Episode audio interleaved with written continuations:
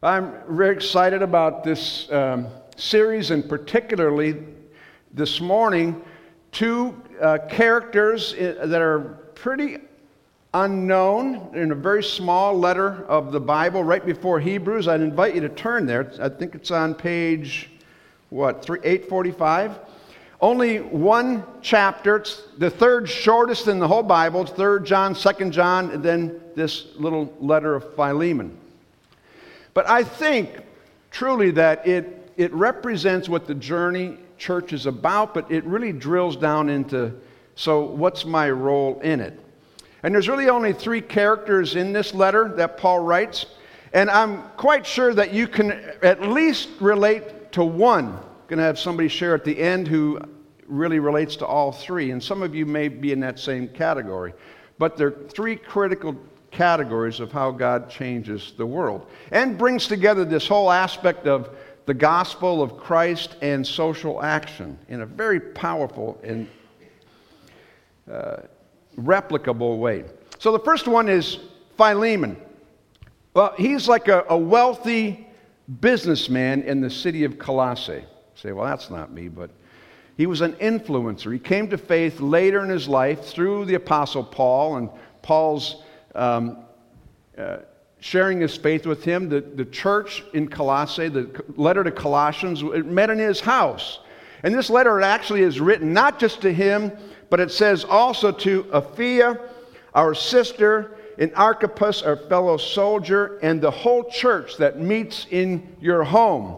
So just you're imagining that as, as this letter is being delivered by the second character, Onesimus. And Onesimus is Philemon's slave. Now, slavery in those days was not as our history of slavery. It wasn't like a good thing, but this month of August uh, 2019 commemorates the 400 years since the first ship of slaves, Africans from Angola, were delivered into Virginia.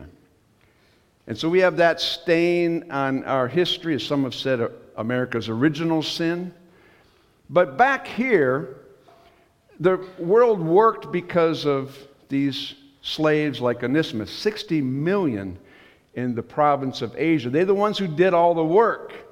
And then there were those like Philemon who were free.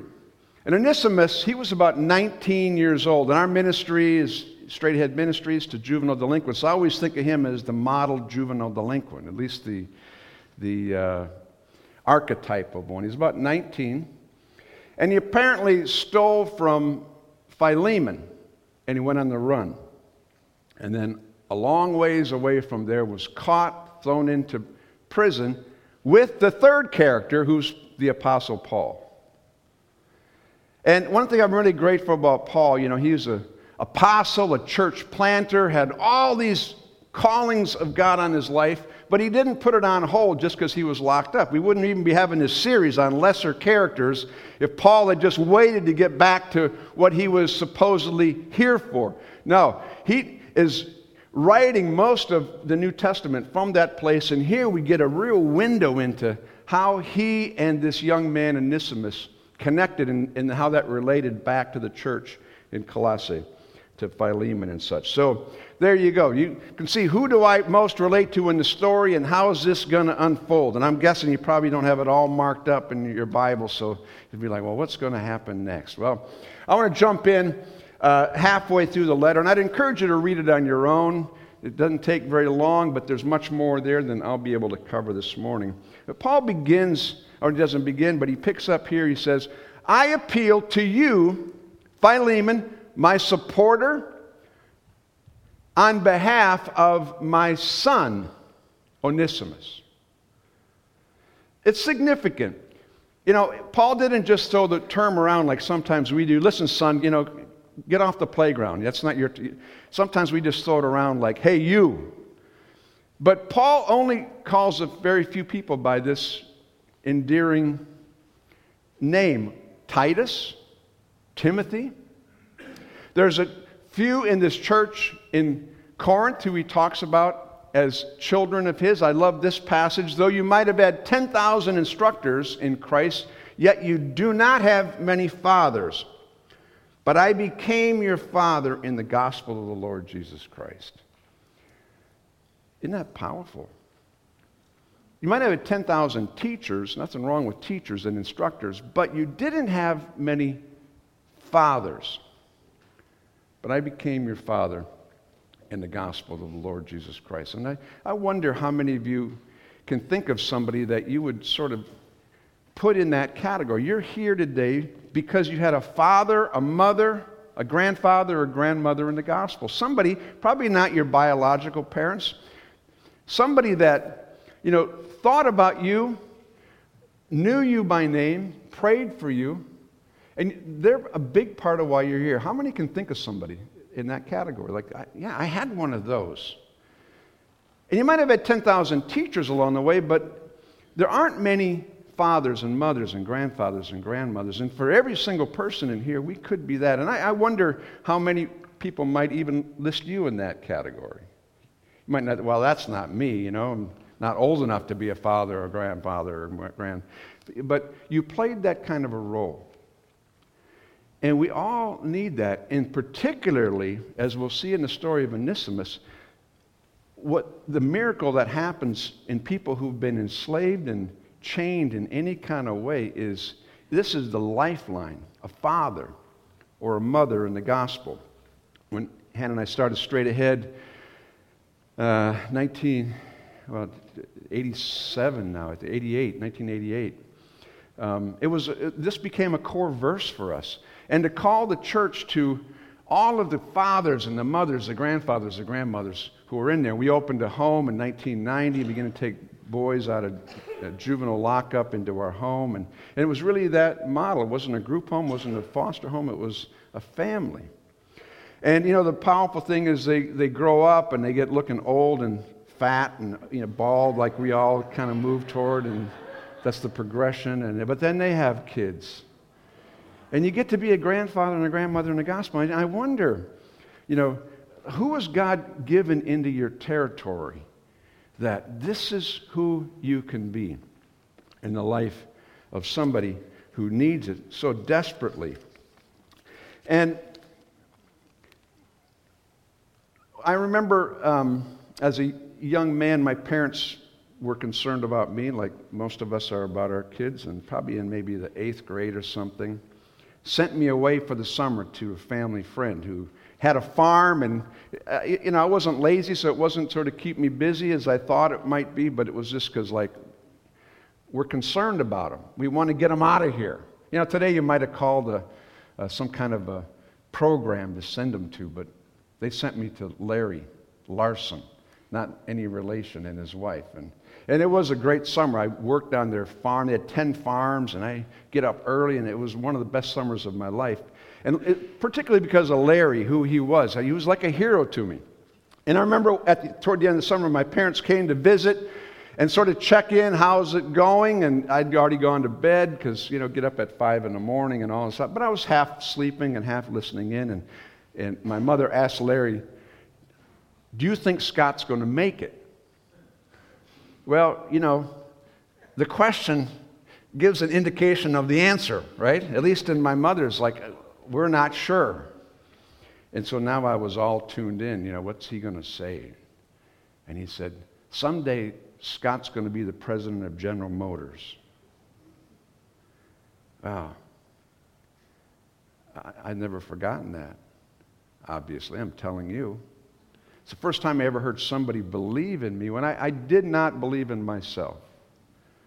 And that's what you need from a father and mother in the gospel. They, they, they see in you what you don't see in yourselves. Then Paul goes on in that same passage, same verse. He became my son while I was in chains. I often don't think about Paul as in prison ministry. I mean, he's really smart. Not that people in prison ministry aren't smart, but he's an orator. He speaks for kings and governors and high priests, and, and, and yet he's talking all about this runaway slave Onesimus, this whole letter. Why? Because he became his son while he was in chains, was where he was. I don't know if you ever ask yourself, you know, what am I supposed to do with my life? I don't know if you guys ever do that. Does it ever cross your mind? You see, the average college student changes their major seven times. I don't know where you are. I majored in animal science, became a stockbroker after that, and now uh, doing this crazy stuff. So I'm always asking, is this really where I'm supposed to be? I don't know. I've been doing this for so long, but every many times a year I'll settle back in. Is this still your will for me, God? Anybody, anybody ever asked that? Yeah, I think we all ought to. But one of the answers oftentimes is to look back at what are the chains that He released you from, He freed you from.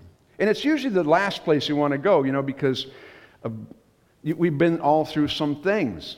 And most of them have been painful, so we don't want to go back to there again painful divorce or loss of a child, an addiction, a business failure, bankruptcy. I just want to put that behind me. And yet, there's a purpose to it. 2 Corinthians 1 4 says, Praise be to the God of all comfort and compassion, who comforts us in all of our struggles so that we can comfort others with the same comfort we ourselves have received. That's how he does it. He doesn't waste your pain. He comforts you in it so that you can comfort somebody else who's in it. Compassion literally means that, you know, to come alongside with pain. Passion is the word for pain, penthos. At your deepest pain is probably your, your deepest passion, if you're willing to be in it sometimes to go back to it.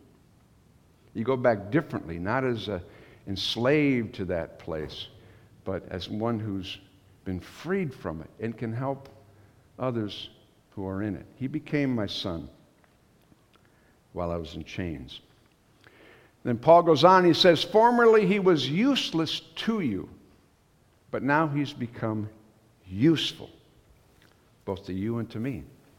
The, the name Onesimus literally means useful one. But that wasn't his experience as this runaway slave, was it? He was useless. He was a problem. He was a thief.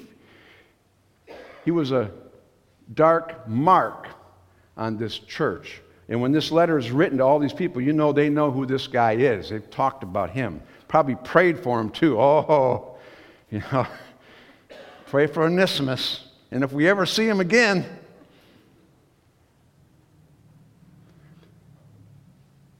but God has given us a name that's useful.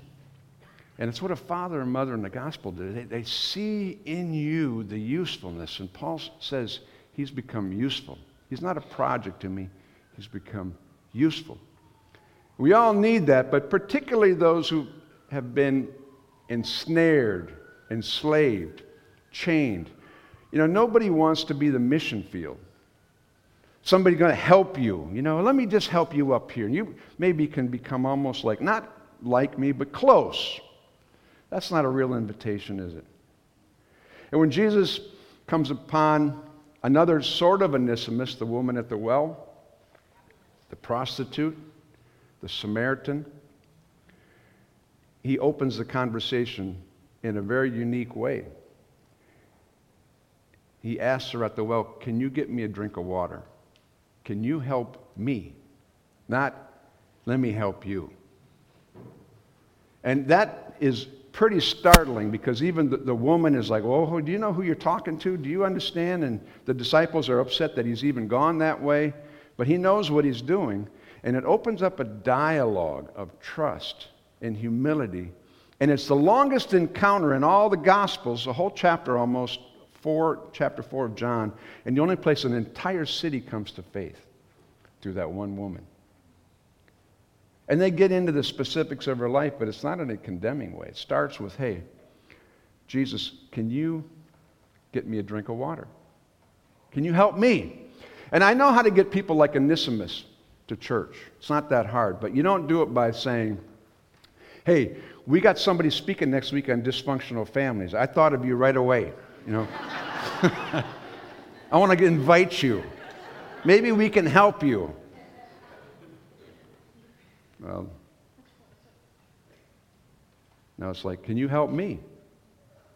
We need some help. Make them useful. And when you make somebody useful, you, you, you, you've, you've, you've changed everything. The whole script has been changed. Paul said that.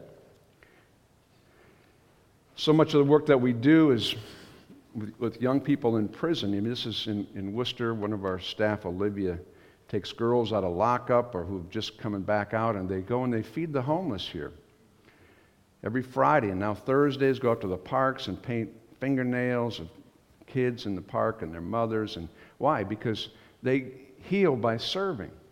And it, it's great for some homeless people, and it's, it, it's a blessing. But the purpose is that people who feel useless become useful. And that's when it changes. A director in Lynn, when she began there, she started to meet with the 12 rival gang leaders in that city for breakfast. She invited them for breakfast to her apartment once a month, which I, she didn't ask my permission, fortunately. And I would, say, I don't know if our insurance will cover this, you know.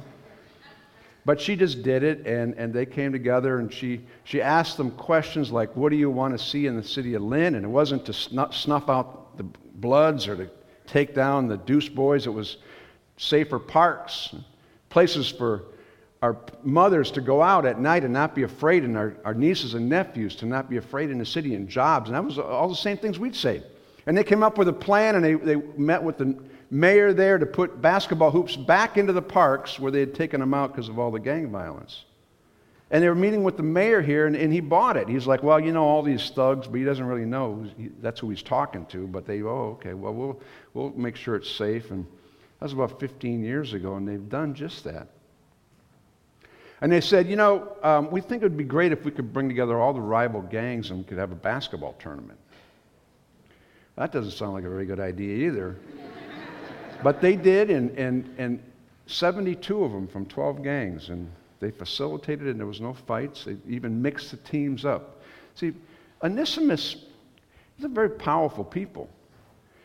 And we, the, the church is uniquely poised, as I see it, you know, three decades of doing this, that, that when we get really serious about reaching Onesimus, calling out who they are, and there in that city, we would start to meet with the gang leaders from rival gangs. And we do these programs now across the country, Ready for Life, where we bring rival gang members together from a city out of the gang blocks. And, and they begin to see that they have a lot more in common than different, and they reconcile. And when they reconcile, it's powerful.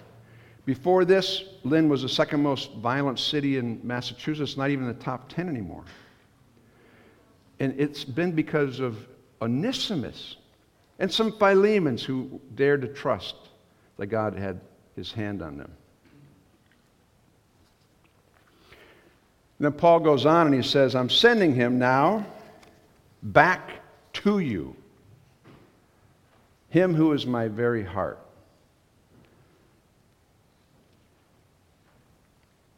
It's the, really the core of restorative justice. I'm going to send him back to you. It's a risk. What if Onesimus goes the other way? He's carrying this letter. But Paul said, He's my heart. He's not a project. He's not somebody who needs to get fixed. He's not a problem. He's not a pity case. He is my heart. And if you think about, well, where's God's heart? You know, well, He loves everybody, but you, you, see some glimpses, like in Isaiah 58, a true fast to loose the chains of injustice and set the captive free. And Matthew 25 is a little more explicit sheep and goats. If you, I was naked and you fed me, I was hungry, you, I was naked, you clothed me, hungry, hungry, you fed me. In prison, you visited me. Come in, welcome in. Or you didn't do it when I was naked, hungry, in prison, so depart. I never knew you. That's, that's a stark one probably would have not have made it through the editing process of the scripture today. It just doesn't.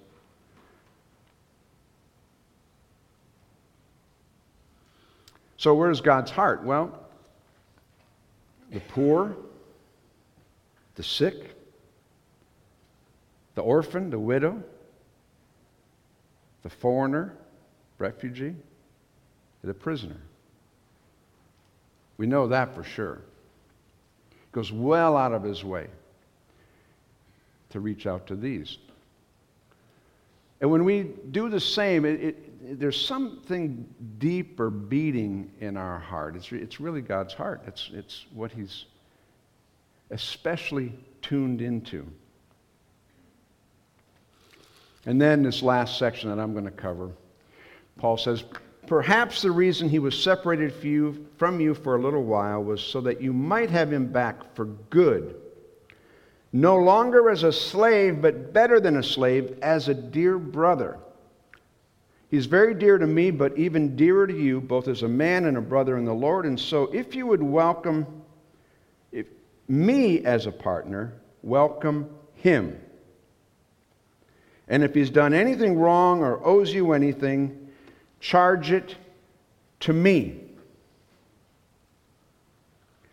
He's putting it on pretty thick here. In fact, the very next verse he says, um, let me find it, verse 19. I'll pay it back, not to mention that you owe me your very life. Plus, he's writing it to a witnesses, the whole church, so he's putting some pressure on. He says, a couple places, a little bit later on, oh, one thing more, prepare guest room because I'm going to be coming to see you. And I'm confident that, of course, you will obey, he says, knowing that you'll probably even do more than I ask. He's getting them in a corner here, isn't he? And you'd have to, really, because it wasn't a popular time to be advocating for runaway slaves just a couple of months before this letter, the prefect, the, the governor of Rome, was murdered by one of his slaves. So, you know, news travels fast like that. And, and they made a, like a lot of reaction goes, well, they imprisoned and executed 400 of the closest friends and family of that slave just to make sure people knew this will not be tolerated.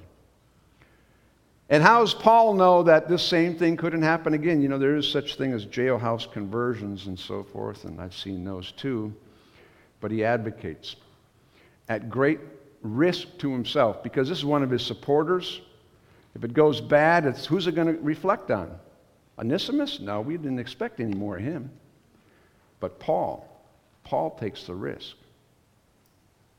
And when you start to advocate for people, you'll start to take the, the bullets your way. I remember giving a piece of property in, in a community, and we were going to build a program for kids and all that, and I started to get death threats at my house on my phone. And I was afraid. My kids were afraid. And that's, what ha- that's how you know that you're really advocating. Paul takes a big risk. There's also a big risk here for, for Philemon. You know, he's asking him to give up something that he owns and then forgives a debt that is owed to him and then make this person who's offended him one of his equals. Why would he do that? And it's also risky for Onesimus. You know, there's a lot, a lot of pressure on him now. If he does this, goodness, they're going to want, expect me to be perfect. I'm never going to screw up. It's risky business for everybody.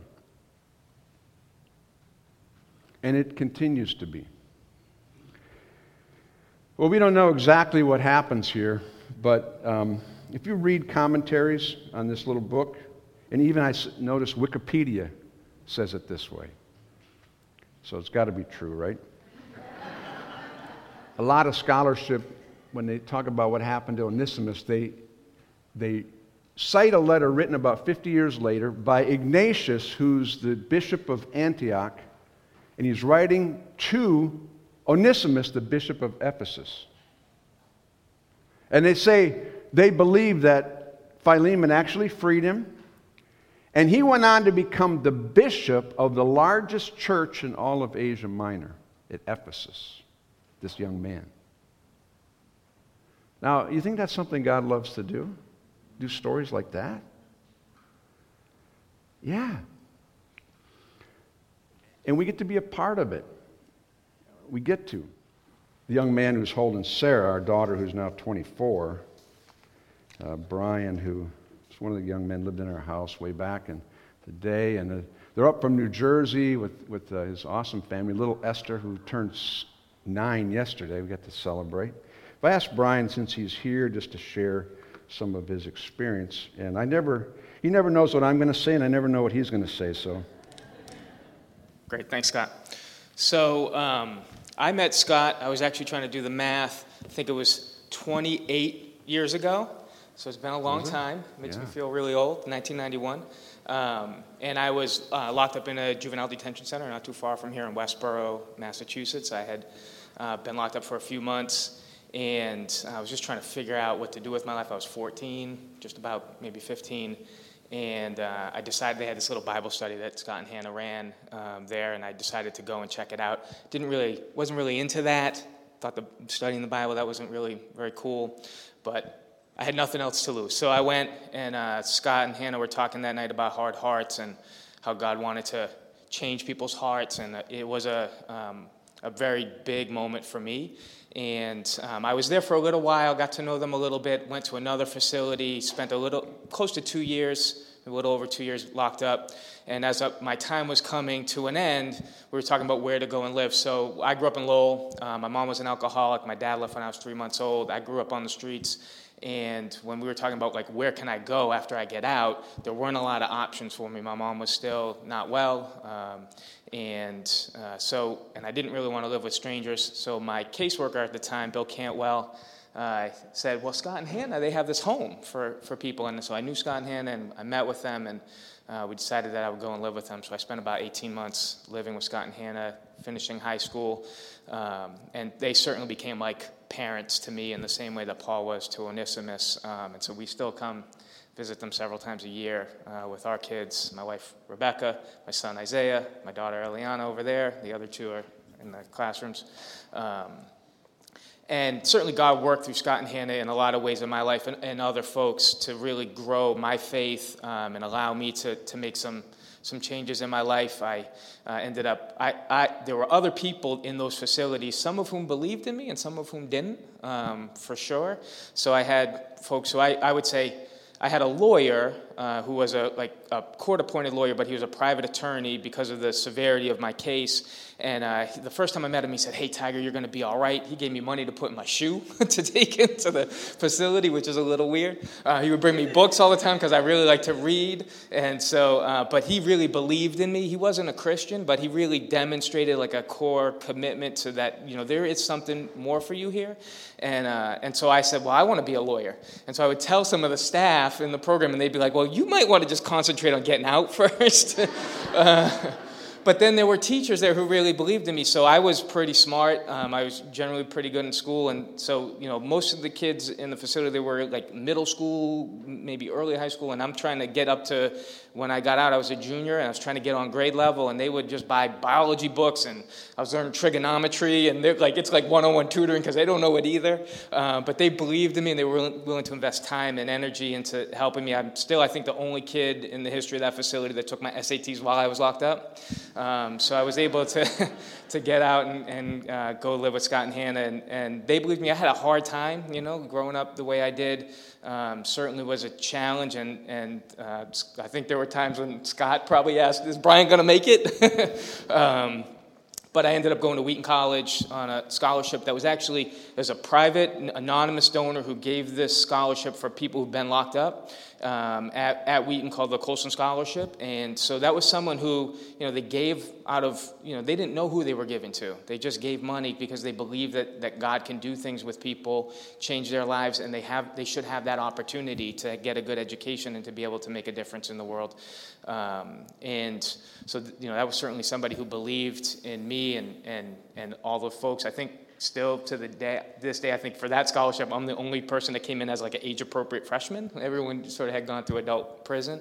Um, and so it was a great opportunity for me, and that's where I met my wife, Rebecca, probably, what, a month, month into school. We were 18 years old, and history has been written there. So, um, and, um, and then, you know, I had people who advocated for me all along the way. Uh, so, you know, when you, so I, I went to Wheaton, graduated with honors. I, when I stepped foot on campus, I said, I'm going to go to law school as soon as I leave here. So I wasn't one of the people who changed uh, major seven times. I did change my major once. Uh, but I graduated with philosophy, uh, theology degree from, from Wheaton with honors, and, and I got a full scholarship to go to law school and you know went through law school graduated with honors. And all through that time i had people who you know were willing to work with me and, and really help me get through that. Uh, but then when you graduate law school you have to go through this what they call a character committee. So when you think about the legal profession you may not think about character. Uh, but in order to get your you pass the bar exam like you go through law school three years you pass the bar exam and then you got to go to these people and have to say you have to have sufficient character to be a lawyer it's a little ir- ironic but with my history that was a thing. So it took a little while. I had to go through a hearing, and Scott and Hannah came and other folks um, to advocate for me. And that was a really challenging time because I felt like, you know, God, I, I really felt like you called me through this, and now I'm going to get to the end, and it's I'm not going to get to be able to be admitted to the bar. Um, and it was a really challenging time for me, but there were people who were willing to put their own life and reputation on the line for me. So, um, you know, I think what, what Scott, from an advocacy standpoint, what Scott talked about at the end there has really stood out to me, both in, in the book of Philemon, but also in the book that was probably sent with it, the book of Colossians.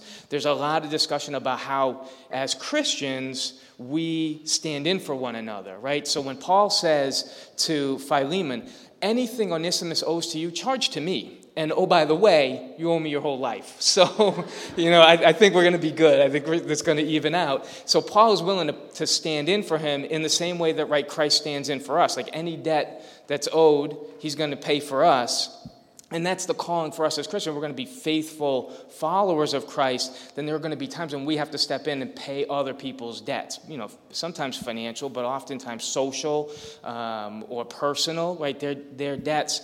And there's a, a verse, I think it's in chapter 3, towards the end of chapter 3 in the book of Colossians, where, you know, Paul is given all these ex- exhortations to the church about how to treat one another and love one another. And he, and he ends and he says, you know, Christ is all and is in all. And that's our calling, right? Is to recognize that, that, that Christ is in that person who offended us, who made us angry. Or if I'm, I'm advocating for someone to see Christ in them and to be Christ for them, to stand in the same way that Christ was willing to give and sacrifice for me, that's the calling on my life. And if there weren't people willing to do that, to give money for scholarships or to invite me into their home um, or to you know, stand in for me and testify on my behalf, if there weren't those people, um, I wouldn't be where I am today. So, uh, you know, I have the awesome opportunity to have my vocation be that, right? So I'm the executive director for a nonprofit in New Jersey uh, where we live um, that works with kids and adults who have all kinds of behavioral, emotional, cognitive challenges who need people to stand in for them, to advocate for them, to be willing to pay their debts um, in all those different kinds of ways. And so I have the opportunity to do that every day, which is a great thing, um, and I feel privileged to do that. Uh, but I wouldn't have been able to be in that position if people weren't willing to do that for me. So I think that's our call as a church, as a body of Christ, um, to be willing to do that for others and not just take the social capital that we have um, and, and, and benefit from it, but use that pay it out on behalf of others. And, and, people were willing to do that for me, and that's, a, that's an awesome thing. So, thank you.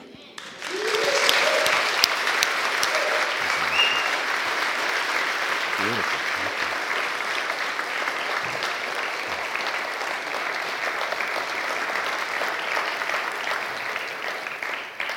Let's just stand as the worship team comes. And I wonder, um, you know, it's, it's a glorious story. Uh, Onesimus, wow. Brian Hancock, it's, and, and yet before us are these little things that come. And sometimes they, they don't cost a lot, they just require to do the right thing. And sometimes they cost a lot. And I just invite you at this moment just to consider. Maybe there's been a nudging at your heart. As a Paul to share the gospel, as a Philemon to do some social justice, free some chains where you can. And this, and God may have already been nudging you, or perhaps you, you know you just haven't been thinking about that, but you you want to be open, to be a part of the story. The church is uniquely challenged for such a powerful thing as happens in this letter. So, God, we make ourselves available gladly. Oh, my goodness. How could we say no except when it comes our way? Give us courage, for our life is not our own. You came, humbled yourself, paid the ultimate price, and you call us to do it as well. Lead us. Harp on us. Don't let up on us. We don't want to be passed by or to miss the opportunity for who you are freeing right around us. We ask it in Christ's name. Amen.